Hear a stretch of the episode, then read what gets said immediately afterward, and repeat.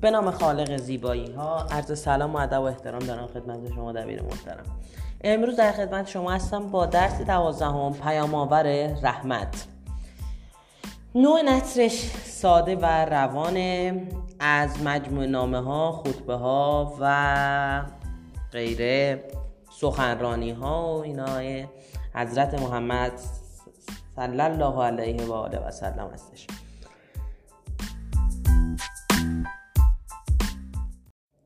خب برای اینکه بتونیم به صورت خلاصه درس رو خدمت شما ارائه بدیم و وقت زیادی گرفته, گرفته نشه املغات رو به صورت جداگونه میگیم. بعد بریم سراغ متن های قسمت های دشوار متن و بعد قواعد و بعد فعالیت های نوشتاری و این. خب بریم سراغ معنی واژه ها رحمت به معنی دلسوزی سعادت خوشبختی سرشار پر انباشته حکمت اندرز تنین صدا دلنشین پسندیده فراتر جلوتر بیشتر پیوسته همیشه مشتاق علاقمند آرزومند گنجینه مخزن انبار جای نگهداری چیزهایی با ارزش.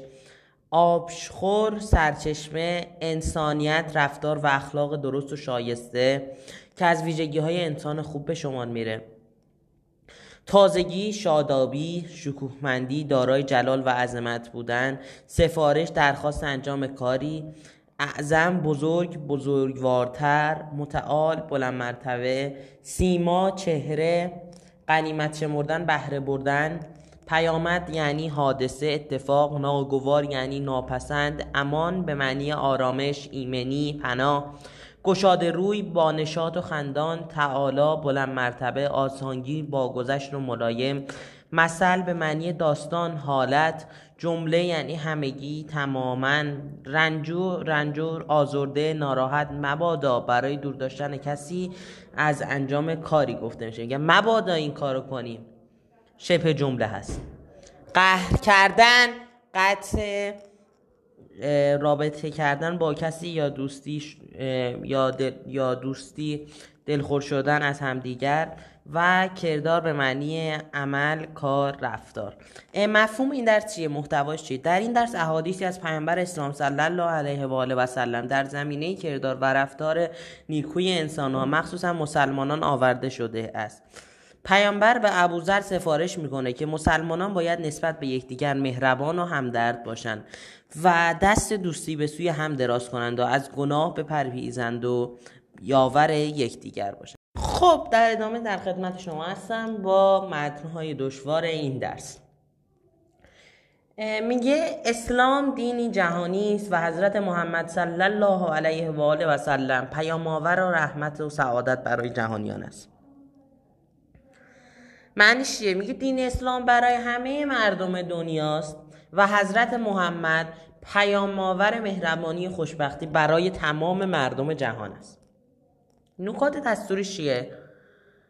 پیام آور مرکبمونه. رحمت و سعادت هم گروه مسندی سخنان سرشار از حکمت پیامبر بزرگوار اسلام مرز جغرافیایی و رنگ روزگار ویژه‌ای ندارد. یعنی سخنان پر از دانش و اندرز پیامبر بزرگوار اسلام مربوط به گروه یا زرزمین خاصی نبوده و نشانه روزگار ویژه‌ای رو نداره. مربوط به سرزمین و روزگار خاصی نیست به طور کلی. آرایاش یه رنگ روزگار داشتن کنایه از مربوط به زمان و دوره خاصی بودن هستش. نکات دستوری سخنان سرشار از حکمت پیامبر بزرگوار اسلام گروه نهادیه مرز جغرافیایی و رنگ روزگار ویژه گروه مفعولی روزگار ویژه هم ترکیب وصفیه. تنین دلنشین کلام او فراتر از جغرافیایی تاریخ بشری است و جانهای پاک پیوسته مشتاق شنیدن آنها هستند معنیش صدای دلنشین کلام او جلوتر از درک آگاهی تاریخ انسان می باشد یعنی که سخنان پیامبر صلی الله علیه و آله و سلم بسیار فراتر از درک و شعور انسان می باشد انسان های پاک در سراسر تاریخ همیشه علاقمند شنیدن کلام پیامبر اسلام صلی الله علیه و آله و سلم هستند میگه پیام پیامبر گنجینه و آبشخوری است که انسانیت همواره برای تازگی و شکوفایی و شکوفمندی خود بدان نیازمند است. یعنی معنیش اینه که پیام پیامبر همانند مخزن و سرچشمه ایه که انسان شایسته و پایبند به اخلاق همیشه برای شادابی و رشد و سربلندی خود به اون احتیاج داره. آرایه هاش چیه؟ پیام پیامبر مانند گنجینه و آبشخور از تشبیه به گنجینه تشبیه شده و آبشخور. انسانیت, انسانیت برای شکوهمندی خود تشخیص. نکته دستوری. پیامبر مرکبه اینجا حواسمون باشه. و اینجا وندی هم هست که ما هنوز باهاش آشنا نشدیم. توی این درس بخشی از سفارش های پیغمبر اعظم رو به ابو... که به ابوذر میگه رو می‌خونیم. خب میگه ای ابوذر خداوند متعال به سیمای ظاهر و دارایی ها و گفته های ما نمی نگرد بلکه به دلها و کردارتان می نگرد معنیش اینه ای ابوذر پروردگار بلند مرتبه به چهره و ظاهر یعنی ظاهرتان و ثروت ها و سخنان شما نگاه نمی کند یعنی خداوند از روی ظاهر قضاوت نمی‌کنه بلکه به نیت و کارهایتان نگاه می کند و درباره شما قضاوت می کند ای ابوذر پنج چیز را بیش از پنج چیز غنیمت بشمر یعنی ای ابوذر پنج تا چیزی رو که بهت میگم بیشتر از پنج چیز قدر بدون. بیش از یعنی قبل از پیش از. غنیمت شمار یعنی قدر بدان بهره ببر. جوانیت را پیش از فرارسیدن پیری تندرستیت را پیش از بیماری بینیازیت را پیش از نیازمندی آسایشت را پیش از گرفتاری و زندگیت را پیش از مرگ. خیلی قشنگه این سخن پیامبر میگه که قبل از اینکه پیر شوی از روزگار جوانیت بهره ببر قبل از اینکه به ضعف و بیماری برسی از سلامتی خودت استفاده کن. قبل از اینکه محتاج کسی شوی از روزهای خوش ثروتمندی و به نیازی خودت بهره ببر. قبل از گرفتاری و سختی از آرامش و آسایش به دست آمده سود ببر و قبل از رسیدن مرگ از زندگی لذت ببر و خوش باش. آرایاش چهار تا تضاد وجود داره. جوانی پیری تندرستی بیماری بینیازی نیازمندی آسایش و گرفتاری. در تمام این عبارت فعل حذف شده و اون فعل معلوم نیست. حواسمون باید باش. خب. میگه که ای ابوذر اگر درباره چیزی که به آن علم نداری از تو پرسیده شود بگو نمی‌دانم تا از پیامدهای ناگوار آن در امان بمانی. میگه که خب پیامبر میگه ای ابوذر اگر درباره مطلبی که نسبت به آن آگاهی نداری از تو بپرسم به آن پاسخ نده و بگو که جواب اون رو نمی‌دونم. تا اینکه از اتفاقات ناپسند و ناشایست نجات پیدا کنی و در آرامش باشی. نکات دستورش نداری مزارع التزامیه. بگو فعل امر نمی‌دانم مزارع اخباریه و بمانی مزارع التزامی. میگه که ای ابوذر سخنان بیهوده بر زبان میاور و به اندازه نیاز سخن بگو. گشاد روی و خندان باش که خدای تعالی گشاد روی و آسانگیر را دوست دارد. میگه ای ابوذر سخنان بیارزش و بیفایده نگو و آنقدر که لازم از حرف بزن. خداوند بلند مرتبه انسانهای خوش اخلاق و خندان و با گذشت را دوست داره. ابوذر تو اینجا مناداست. حواسمون باشه. ابوذر اینجا چیه؟ منادا. سخن هستت آن وابسته پسینته. آسانگیر هم مرکبه. همنشین نیک بهتر از تنهایی است و تنهایی بهتر از همنشین بد است. میگه همنشین خوب بهتر از تنها بودنه. اما اگر همنشین تو انسان بد و ناشایستی باشد باید او رو رها کنی و تنها باشی خیلی بهتره. آرایه ها نیکوبت تضاده و واجه های همنشین و تنهایی هم وندی هستن. واژه بهتر وندیه. مثل مؤمنان جمله چون یک تن است چون یک اندام را رنجی رسد همه اندام ها آگاهی یابند و رنجور شوند. میگه مؤمنان مانند اندام انسان ها هستند. هرگاه به عضوی از اون اندام آسیب برسد همه اجزای دیگر ناراحت میشن. یعنی هرگاه که به برادر مؤمن تو آسیب برسه تو هم اصلا ناراحت میشی.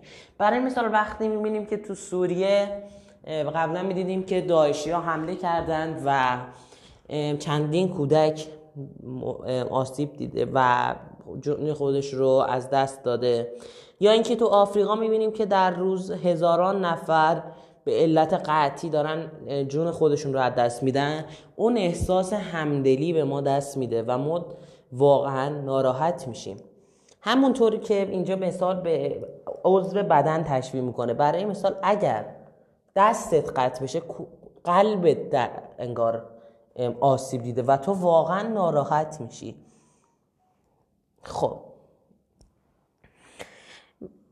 بریم سراغ ادامه درس. میگه که مؤمن برای رهایی از گناه و نافرمانی بیش از گنجشکی در قفس تلاش می‌کنه انسان مؤمن از گنجشکی که در قفسه و برای آزاد شدنش دست پا می‌زنه بیشتر تلاش می‌کنه تا به گناه آلوده نشه. برای رهایی از گناه تلاش می‌کنه به طور خلاصه. تشبیه اومده اینجا. مؤمن به گنجش تشبیه شده. گنجشک و قفس هم مرات نظیره. خب بریم سراغ قواعد درس دوازدهم که قواعد بسیار بسیار راحتی هستش. مازی بعید. فعلیه که در گذشته دور انجام گرفته. حواس باشه فعلیه که در کجا انجام گرفته؟ گذشته دور. حالا چجوری ساخته میشه؟ بن مازی به اضافه ه به اضافه فعل کمکی بود. به اضافه شناسه. چی شد؟ بن مازی به اضافه ه به اضافه فعل کمکی بود به اضافه شناسه. برای مثال میگی دیده بودم دیده بودی دیده بودی دیده بودی دیده بود دیده بودیم دیده بودید دیده بودند. نکن دید به اضافه دید فعلته از دیدند میاد از دیدن بن مازیش میشه دید. به اضافه شده میشه دیده فعل کمکی بود میاد میشه بود شناسم بغلش. مثلا برای اول شخص شناسه ام می‌گیره میشه دیده بودم. یه مثال بزنم. هیچ کس علم خواندن آن واژه ها را نداشت. زیرا واژه ها را از ذهن تو پاره ها شنیده بود. شنیدن مستر از شنید از مستر شنیدن. نون هست شده شنید به اضافه فعل ه شنیده به اضافه فعل کمکی بود به اضافه چی؟ شناسه شنیده بود سوم شخصه.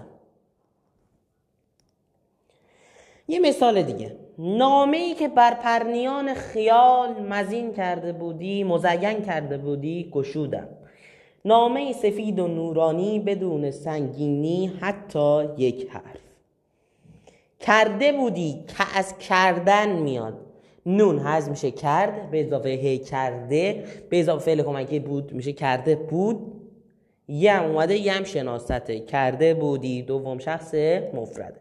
خب دومی مازی که این تو درس دوازده است مازی التزامیه. فعلیه که در گذشته با شک و تردید و آرزو انجام شده. چگونه ساخته میشه؟ بن مازی به اضافه ه به اضافه فعل کمکی باش به اضافه شناسه. بود دیگه اینجا نیست. باش. دیده باشم دیده باشی دیده باشد دیده باشیم دیده باشید دیده باشند. فعل دید. دوباره بن مازیش میشه از فعل از مستر دیدن استفاده کردیم.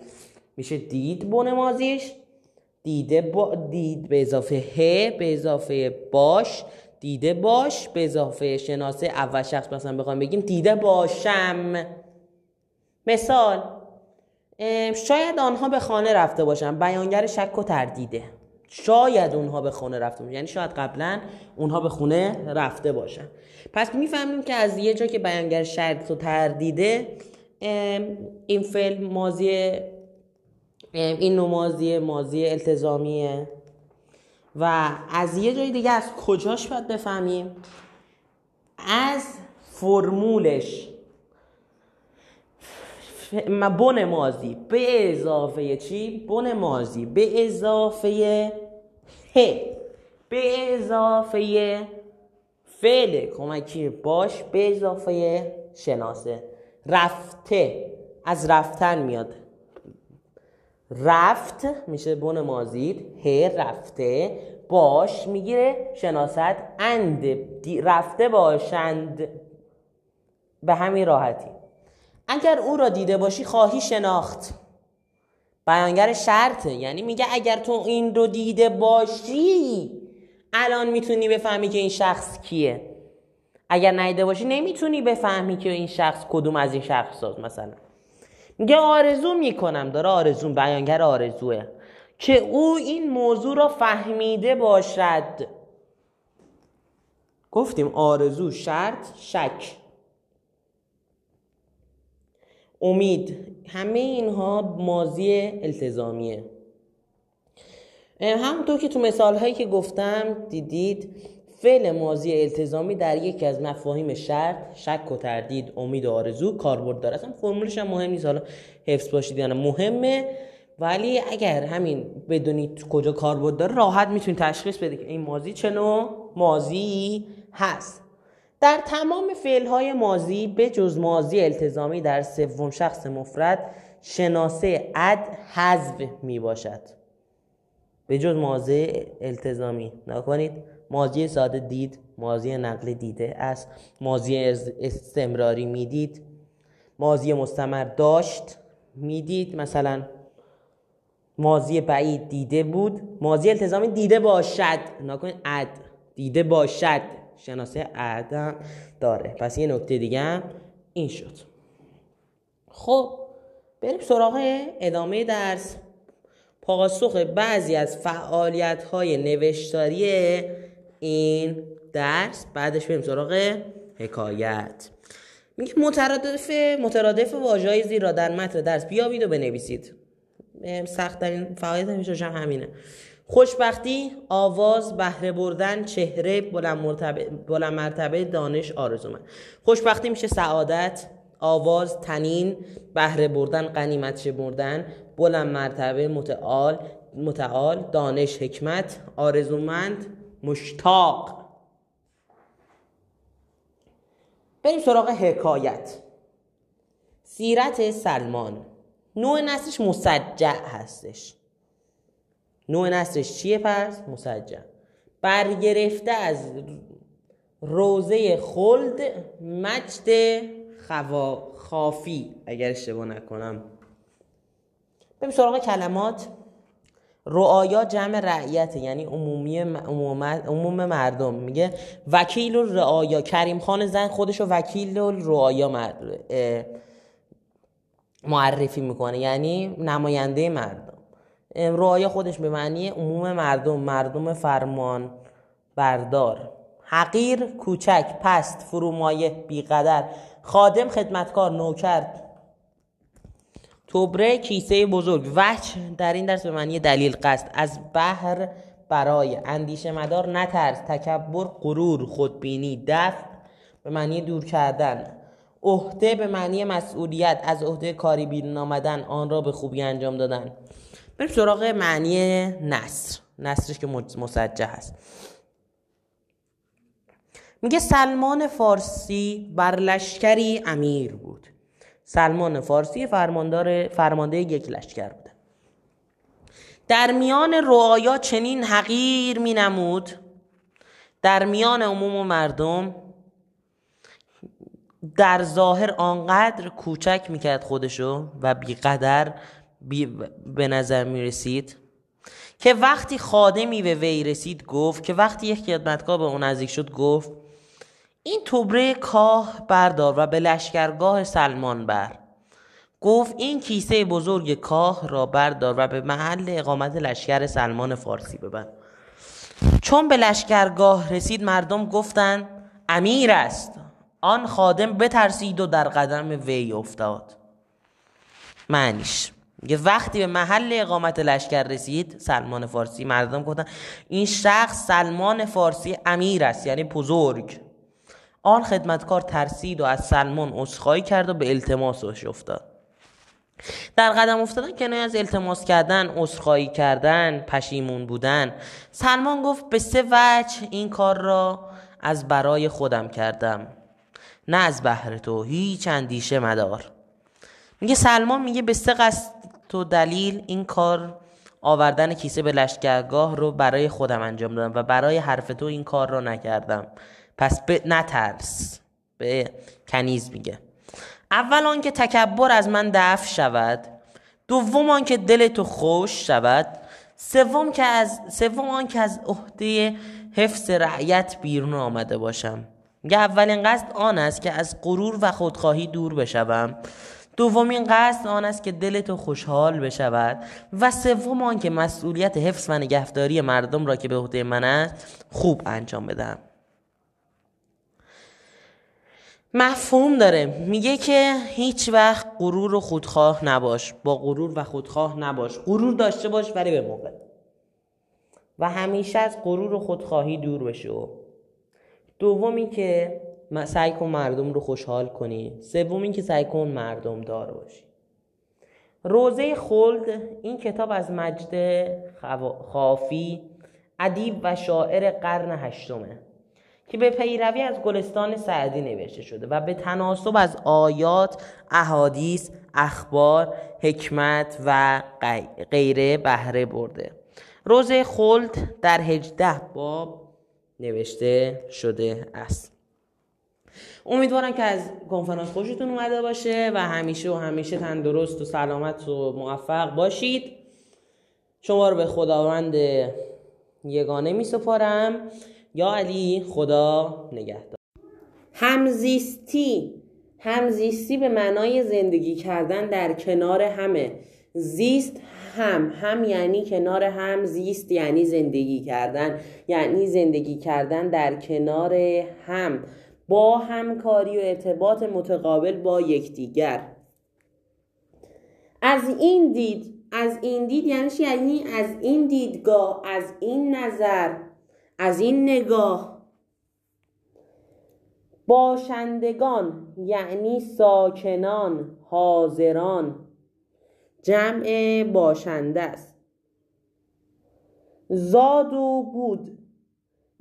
یعنی زادگاه لحجه لحجه اگر در ایران عزیز وقتی که به قومیت های مختلف نگاه می‌کنیم هر قوم داره لحجه خاص خودش می‌باشه. مثلا ترک زبان ها لحجه خاص خودشون رو دارن. لور زبان ها لحجه خاص خودشون رو دارن.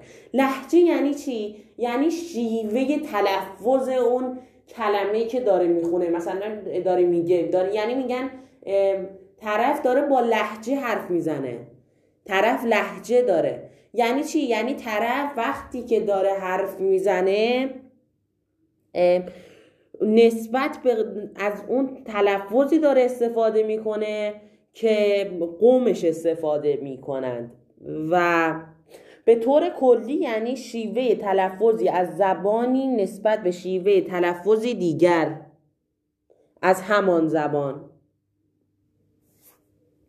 گویش یعنی سخن گفتن گفتار. دیده.